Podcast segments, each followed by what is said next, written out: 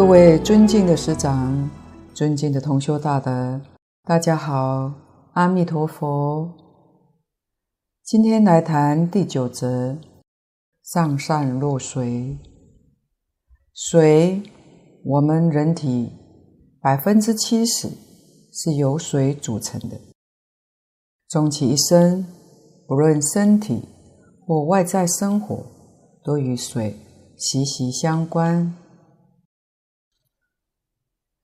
水自轻自柔，却能穿透最为坚硬的东西。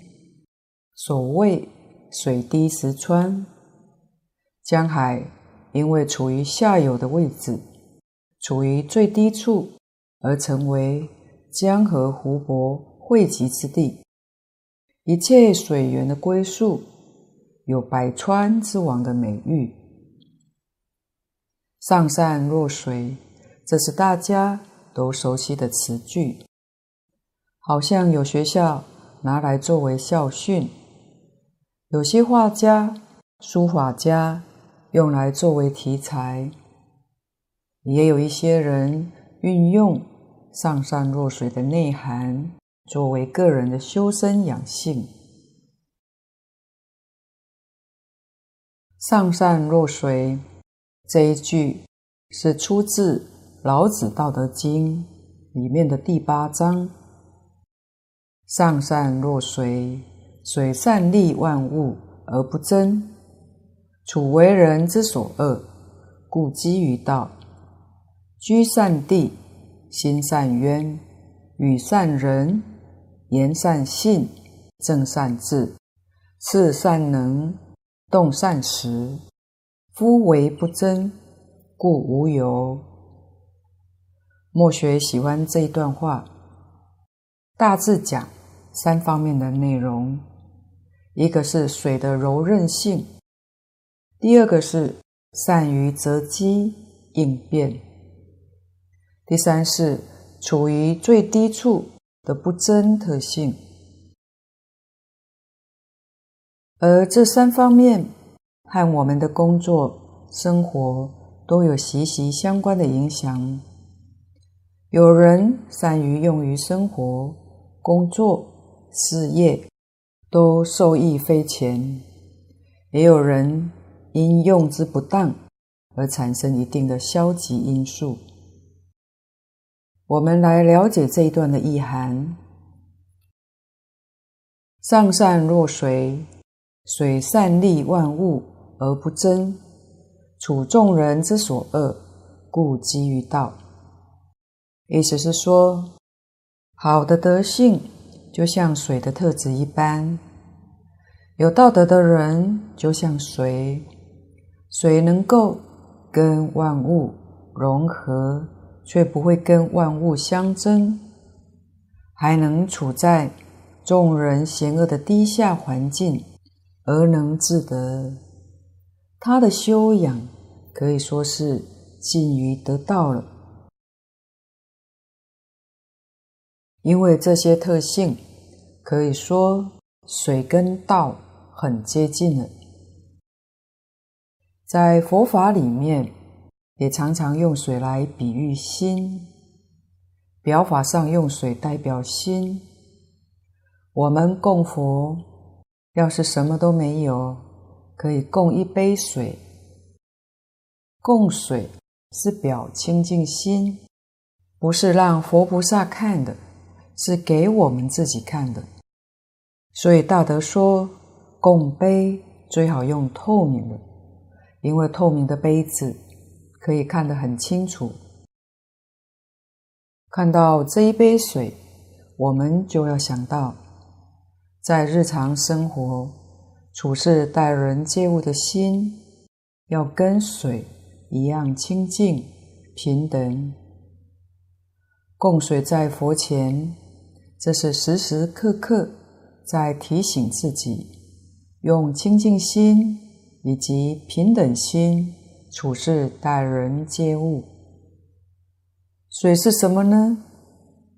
水是真心，水干净，没有污染。代表清净，没有波动现象是平等。它能照见，它像一面镜子一样，外面境界都照在里面，叫做觉。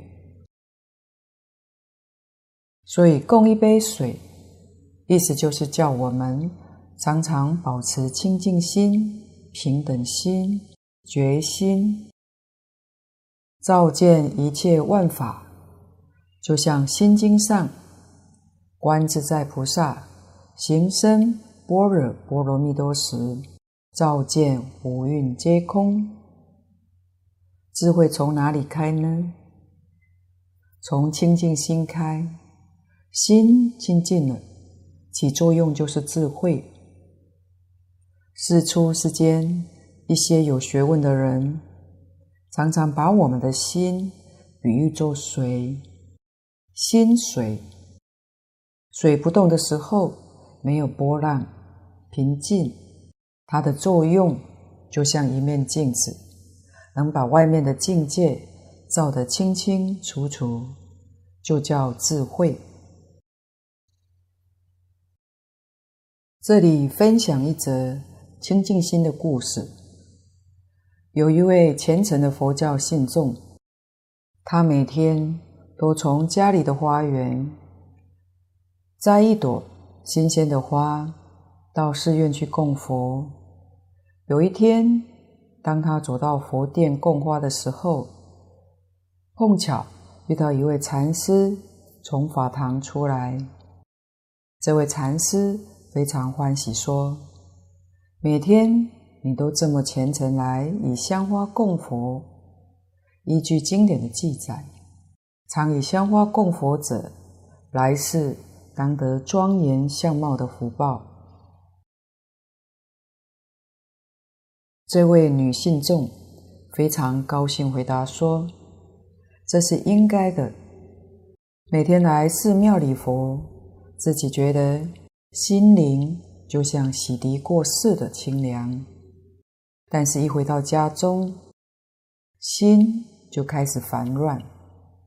身为一个家庭主妇，如何在烦嚣城市之中保持一颗清净的心呢？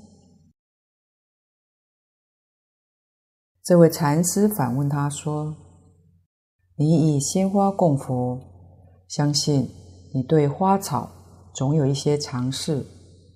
那么，请问你？”你是如何保持花朵的新鲜呢？他回答说：“保持花朵新鲜的方法，就是每天要换水，同时换水的时候要把花梗剪去一截，因为花梗的一端在水里面容易腐烂，腐烂之后水分就不容易吸收，花。”就容易凋谢了。这位禅师就说：“保持一颗清净纯洁的心，其道理也一样。我们的生活环境就像瓶里面的水，我们就是花。只有不停净化我们的身心，变化我们的气质，并且不断的忏悔。”改进缺点，才能不断吸收到真理的粮食。女信众听了以后，很欢喜作礼，感谢说：“谢谢禅师的开示，希望以后有机会亲近禅师，过一段寺院中禅者的生活，享受晨钟暮鼓、菩提梵唱的宁静。”这位禅师回答他说：“你的呼吸便是梵唱，脉搏跳动就是钟鼓，身体便是庙宇，两耳就是菩提，无处不是宁静，又何必等待机会到寺院中生活呢？”这位禅师开示的真好，保持清净心，处处可修行。那么，如果有人跟你说水蕴藏着生命的答案，你会相信吗？在《生命的答案：水知道》这一书当中，作者江本胜博士在他的团队所做的实验中证实，心念的力量可以改变水的分子结构，使水结晶呈现不同的面貌。他们发现，将水冷冻至摄氏零下五度，以各种能够影响情绪的字眼，或者让水分别听各种不同的音乐之后，透过显微镜，将有结晶的冰用两百至五百倍的倍率拍摄水的顶端部位。取得其结晶照片，他的实验结果发现，水结晶所呈现出来的面貌各个不同。原来生命的答案，水真的知道。借由这些实验，我们得知，清净的山泉水结晶，优于一般的自来水。因为有些自来水用氯消毒，破坏了水原本的清净。如果水源污染，水不但无法形成结晶，反而呈现扭曲的现象。然后，当水看到二次大战进行大屠杀的希特勒的名字。水所呈现的结晶，金南汉看到了烦死了、杀死你的结晶相似。看到一生努力为印度贫苦无依的穷人贡献心力的忍者德蕾莎修女名字的时候，水所呈现的结晶，竟然。与她少女时代的善良容颜相似。当水看到写有爱与感谢的字时，水在欢愉之余，竟然也绽放出花朵般美丽的绚烂结晶。这些日本科学家发现，心念的力量足以改变许多物理现象。他们持续做实验，将一杯东京品川区的自来水摆在办公室，通知各个不同地方的五百人，同时为这一杯水发出“我们爱你、喜欢你、感谢你”的祈祷与祝福。十分钟之后，拿到显微镜下观察。这杯水的结晶是最美的。原来意念集中祈祷的力量不可思议，尤其是在同一时间的祈祷。所以，一九九九年七月，江本胜博士担任召集人，发起净化京都琵琶湖的集会，并且在高龄九十七岁。岩谷先生指导之下，有三百五十人共同齐声高颂世界和平，对琵琶湖发出衷心的感谢。在集会顺利结束一个月后，琵琶湖发生了不可思议的现象：每年覆盖在湖面并散发恶臭的藻类。奇迹似的不见了，同时在那一年也没有闻到湖水臭气熏人的抱怨。我们从江本胜博士他们的实验结果显示，水能感受到心念的力量，而产生不同的结晶。善的结晶美丽，恶的结晶就丑陋。于是我们就可以明白。在我们的身体里面，分分秒秒都有很多的水分子不停地流动，它同样会随着我们所接收到外在的种种讯息，同时我们自己不同的心念也不间断影响着我们的身心健康。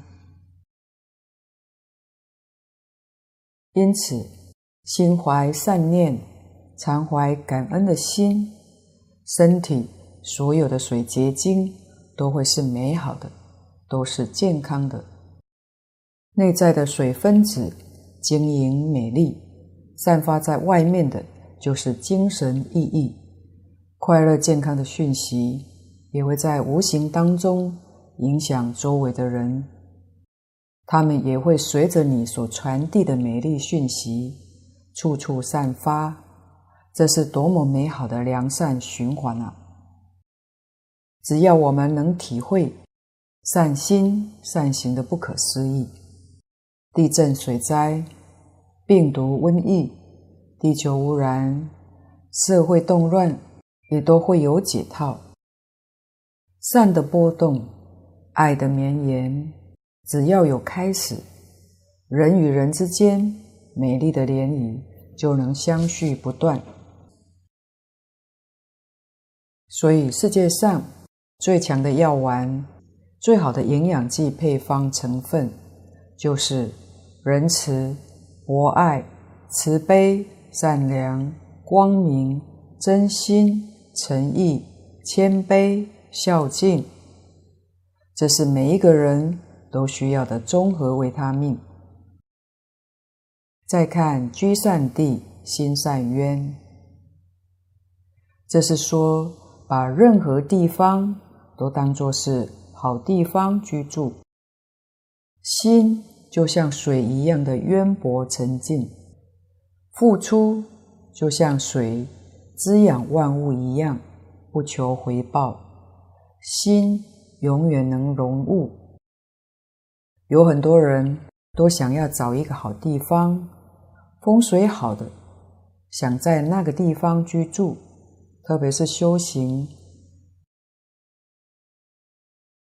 净空老法师曾说，修行人在山林里面建设的寺院道场，要是懂得风水的人去看，会佩服这些出家人，看到他们找的地都是宝地，以为宝地都被他们找去了。其实祖师大德懂风水的是有，但毕竟少数。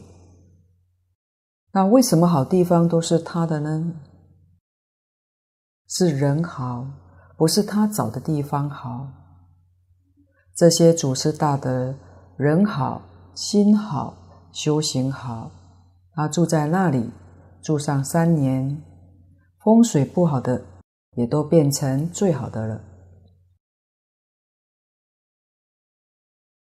因为他行善，如同《太上感应篇》中说：“所谓善人，人皆敬之，天道佑之，福禄随之，众邪远之，神灵畏之，所作必成，神仙可忌。”所以就会有所改善。又说。诸恶莫作，众善奉行，久久必获吉庆。所谓转祸为福也。故吉人与善，是善，行善，一日有三善，三年天必降之福。凶人与恶，是恶，行恶，一日有三恶，三年天必降之祸。胡不免而行之？这些就是谚语。福人居福地，这个人有福，他住在这个地方，风水自然就好。道理在此地。福地福人居，福地一定是有福，跟他相称的；不相称的。他在这里住不下去。一块风水宝地，没有福报的人在那里住不住呢？一定要相应，不相应怎么行呢？没有福德的人，即使住了一个风水极佳的地方，因为镇不住，好风水不服你，再好的格局也会被破坏。我们要是明白这些道理，要不要再积极找好风水了呢？应该不需要了。风水看我，我应该要好好的积善，好好培福才是。我的心正，我的心善良，我的心清净。那么我住在这个地方三年，这个地方就会是个宝地。三年可以把这个地方山河大地全转过来，这个道理我们不能不明了。特别是现在这个社会动乱，地球上灾变这么多，我们学佛的人是凡夫，还没有成就，于是也得求佛菩萨，求感应。而佛菩萨指导我们的，就是这个原理原则。我们要是好好的修福，我们住的地方就是福地，无论住哪个地方都是福地。这个话是真的。风水会随着使用者心态转变而跟着变，所以应常存善念，积善。培福，如同净空老法师勉励我们的：好好的修行，无论你住在哪个地方，都会是福地。以前墨学也提过，有一位住在北部的师姐，她探听欢喜菩萨住在哪，因为这位师姐想要搬去那里住。他认为有欢喜菩萨这样的人物，那个地方会很祥和。没有错，老实念佛是真正有大福德的人，居住这个地方叫福人居福地，这个地方不会有大灾难。为什么呢？依报随着正报转。净空老法师也常讲，乡下的阿公阿婆，他们什么都不懂，就一句阿弥陀佛，一天到晚不离口。这样的人决定不能小看。我们的烦恼习气重，需要读经几百遍、几千遍，才能断疑生信。而他那个善根福德深厚。一听就相信接受，不怀疑，一句佛号念到底，往往都是上上品往生。我们亲近这样的老实人，会感受到他们的心地非常善良，十善俱全。一个地方要是有这样一两个人，这是宝。那个地区不会有大灾难，因为有真修行人住在那里。所谓一人有福，连带一屋。有大福报的人，他住在那个地方，那个地区就能沾他的光。而且，通常这样一位有德的人，他们的慈悲心重，付出也不求回报。永远能容万物。下面，与善人言善信，对待任何人都有同理心，言行就像水照万物的清晰，无论对谁说话都能守信。正善治是善能，动善时。为正就像水能除垢一样的有正机，不管难易都能治理良好。做任何事，就像水能方能圆的功用，都能够处理妥善。任何时间行动，就像水能随顺外物变化一样，顺应时势。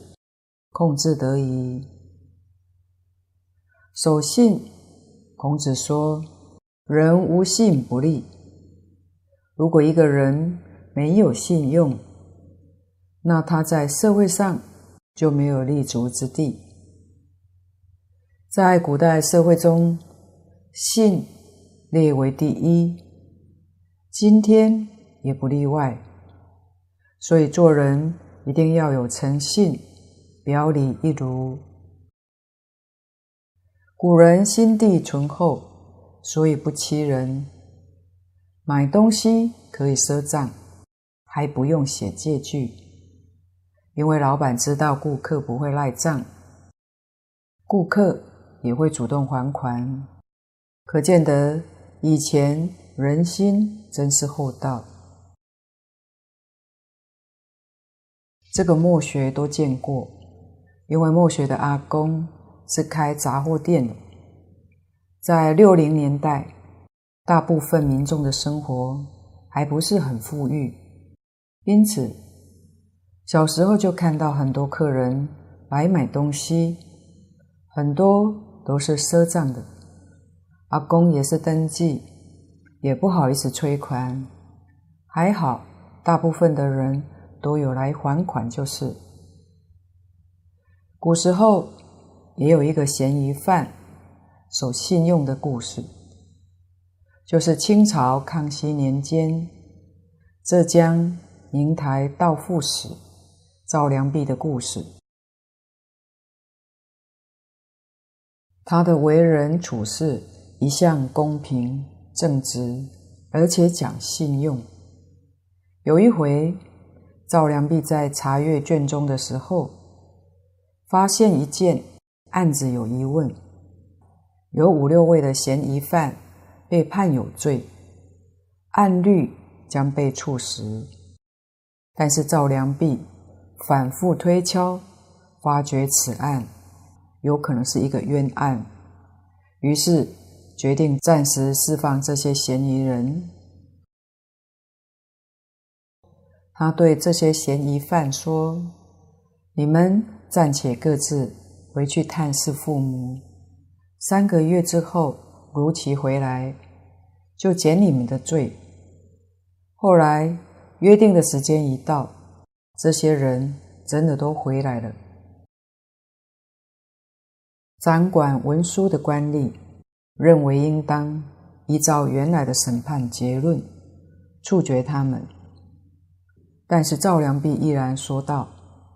就算他们真是强盗，尚且不弃信义于官府，能够按期回来；若处决他们，那么官府反而弃信义于强盗，就连强盗也不如了。于是根据律令减了他们的罪。后来上报巡抚总督，总督听说之后。召见赵良弼，并且嘉奖他，最后终于释放了那些嫌疑人。还有我们小时候都读过司马光的故事，宋朝宰相司马光的成就，他就是在于一生没有不可告人之事，心地光明，真诚无欺。在现代。日本的稻盛和夫会长是日本四大经营之神唯一在世的一位，他以诚信待人，绝不欺骗顾客，所以他的企业历久不衰。稻盛会长是一位学佛又学儒的长者，学佛修行对自己，学儒用于企业上，因为善待员工，所以深受员工们的爱戴敬仰。其实墨学对会长也非常尊敬，很感动，因为我们把翻译《群书治要三六零》日文版有几册的书等，都寄赠给道圣会长阅读。他不仅阅读，还亲自回复一封书信给必会致谢。目前必会可以说是一个极小的单位。他很慈悲，都能亲自回信。从这一点来看，真的就像有人说的：“伟人之所以伟大，在于他如何对待小人物，一点都没有错。”所以，诚信是做人的根本，立业的基础。如果一个人连一点做事、做人的诚意都没有，那么他各方面就一定会出现大问题。一定要知道，做人失信是最大的破残。来看最后一句：“夫唯不争，故无尤。”有道德的人就像水一样的不争，就是他这种不与人争的修养，因为不计较。所以也没有人会抱怨他。看看我们现在的年代，到处都在竞争，竞争到最后会变成什么呢？斗争，斗争下去，可能就是战争了。现代人都说竞争时代，这样的话，有些人的一生可能大半的精力。都耗在哪呢？都耗在要怎么样去防止别人来伤害我，那就太累了。回想我们小时候念过的书，《孔融让梨》，《三字经》里面有“融四岁，能让梨”，是指孔融小时候。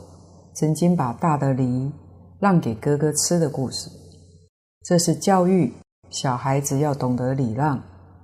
所以中华传统文化教我们从小就要懂得礼让。礼的本质就是恭敬之心，恭敬心就是我们的本善，就是我们的真心。印光大师说：“一分诚敬，得一分利益；十分诚敬，得十分利益。所以，我们要学习礼让，然后在人与人相处当中，还要学习忍让。我们看忍让的‘忍’字，心上一把刀，这是会意字，代表忍的功夫。”要达到什么境界呢？人家拿刀放在你胸口，也要不为所动。当然，倒也不是真的拿一把刀架在你的胸膛。有些人锋利的言辞，就好像是一把利刀了，对你有很多的讥讽、毁谤。这个时候，你也都要能忍得下来。我们要明白，这些情绪的反应都只是暂时性的，我们不需要跟他计较，应该给予包容的态度。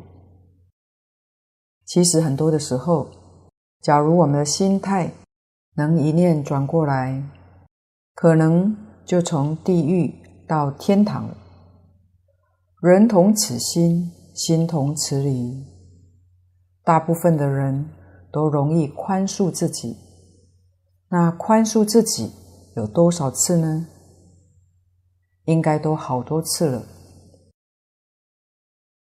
那么别人一旦犯错，为什么我们的情绪就控制不住呢？所以若能转个弯，拿宽恕自己的心去宽恕别人，那么别人与我们相处就会觉得舒服，没有压力，就能够交到很多的朋友。所以忍让当中要能有一个宽恕的心。要是一个人懂得忍让，就可以在无形当中化干戈怒气于无形。人与人的接触很频繁，我们能够忍让的话，就能化解很多不必要的冲突。俗话说：“忍一时，风平浪静；退一步，海阔天空。”其实，在忍的过程当中，我们的心量也已经在拓宽，自然就能做到理服人方无言。也会唤醒对方的惭愧之心。毕竟一个人在发脾气的时候，往往都是比较情绪化。等冷静下来的时候，就会觉得自己理屈。所以这一个人可以忍出自己的德性，也可以忍出对方的惭愧，而且。更保持了彼此的友好关系。白佛寺海贤老和尚的忍辱功夫相当高，他像是活在极乐世界的人，遇到事情，他的看法、他的想法和我们不相同。有些时候，我们看来是很大的事，对他来说没事。曾经有一次。一个电工月底去跟老和尚说电费，海贤老和尚觉得电费好像过高了，于是问他：“这个月的电费跟上个月比，怎么高这么多？”这位电工二话不说，就打了海贤老和尚两个耳光。老和尚没吭一声，就把电费掏出来给他。电工走了以后，在场的几位居士都气坏了，纷纷抱不平。海贤老和尚难说：“忍忍算了，能忍就心里安生。他打了，算是给我搔痒了。唾沫吐到脸上，当是洗脸了。老和尚忍辱的功夫之高，别人毁谤他、欺负他、障碍他。”陷害他，他的心里该没事，每天照样做工念佛，他很快乐，他没有闲工夫跟人家计较这些事情，因为他不跟人争高论低，所以就没有烦恼。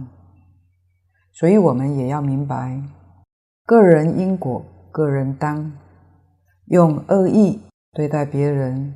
别人如果不接受，那么这个恶意还是归回自己的。因此，我们要记住，能够宽容别人，仁者自安。除了要礼让、要忍让，再来还需要谦让。当我们懂得谦虚，跟别人相处就如沐春风。相反的。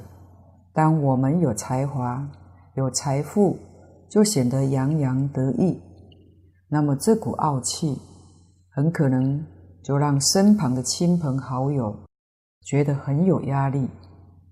特别是别人刚好遇到失意，你又大谈得意的事情，恐怕会让人家有压力或无地自容，这就容易伤害到人与人之间。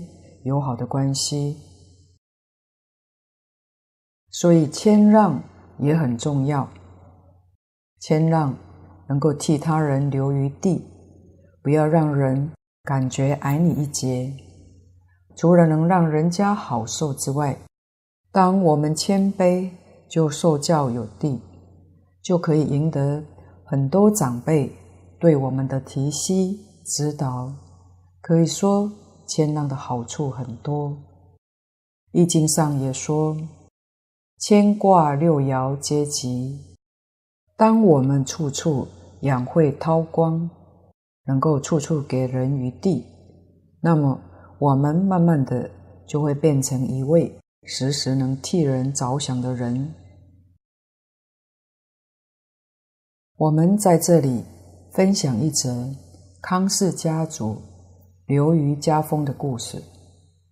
古人常说富不过三代，但是这个家族却历经十二代四百多年。富甲一方，历久不衰。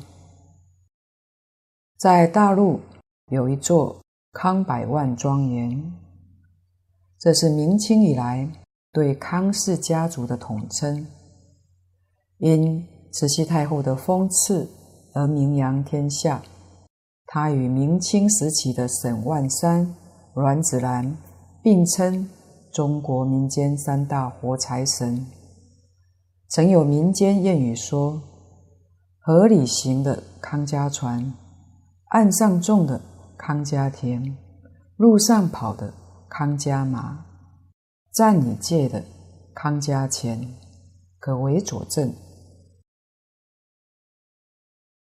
康百万庄园位于巩义市康店镇，建于明末清初，庄园占地面积。六点四三万平方米，规模之大，布局严谨，令人赞叹。从这个庄园每一处的门廊、每一个过厅，可以看得出来，康家是一个极其注重教育的家族。从康百万庄园所遗存的匾额楹联中，可以感受到康氏家族家训中对于修身的重视。以内容来说，大体分为传承家教、倡导儒风、弘扬商德、修养身心等方面。在家族的发展史上，他们是把传承家教放在首位。例如，楹联上写着：“自遇光前，唯是读书教子；心存欲后，莫如勤俭持家。”还有“知礼仪，孝高堂；替兄弟，常廉让；慎言语，节饮食；畜道德，能文章。”读古人书，须设身处地一想。论天下事，要揆情度理三思；处事无他，莫若为善；传家有道，还是读书。好人多自苦中来，莫图变异。凡事皆缘，忙里错，且更从容。等等。上联是承，下联是传，一承一传，凝聚成。这个家族四百余年富足不衰，他们尚俭崇德的家风，从这些楹联等等也可以看出一二。康家有一条非常严格的家规：子孙不准纳妾，这与当时封建社会妻妾成群显得格格不入，但却使得康家人心齐聚。团结协力，他们重视教育，使心灵得到洗礼，与人为善，广纳天下朋友。这些楹联的内容，无一不是以敬老、和睦、育人、行善为准则。他们坚守了四百多年，是一脉相承，就是这种精神力量。支撑康百万家族驰骋商场，无坚不摧。而在康家客厅上方悬挂着用来教育子弟的家训匾“留余匾”，除篆体“留余”两个大字之外，旁边有附记行书。若以白话文来说，其最主要的思想是：留有余地，不把技艺用尽，以还给自然界；留有余地，不把俸禄用尽，以还给朝廷；留有余地，不把财物占尽，以还给百姓；留有余地，不把福分享尽，以留给子孙后代。康氏家族经过河洛文化熏陶，深受儒家思想影响。他们自家以留于思想为核心，家族经历数百年，兴盛不衰，与这个家训有着深刻的联系。至于后来，康氏家族为何衰败？当然也有其关键的原因。时间关系，在这里不便继续探讨。不过，应该可以知道的就是，他的衰败原因一定与其祖训家风开始背离了。这也是对我们做了警惕教育的作用。康氏家族的兴衰。可以说，着实为我们后代世人启发了正反面的教育，特别是他们以流于思想之家，流传到现在，仍然被后人津津乐道。所以，我们如果从小就教育孩子学礼让，他会成为一位有分寸的人。告诉他要学忍让，他就可以与人相处一团和气，不会发生冲突。教他学习谦让，他时时谦卑，就会懂得替人家着想，替人家留余地。这都是古圣先贤教育我们的人与人之间的相处之道，乃至国与国之间的和谐之道。就是要礼让，要忍让，最后还要谦让。可以说，让能够赢得友谊，争必然树立敌人。所以，我们也要知道，儒释道这三家自古所教授的道理，其实都是一样的。今天的分享报告先到此地。若有不妥之处，恳请诸位大德同修不吝指教。谢谢大家，感恩阿弥陀佛。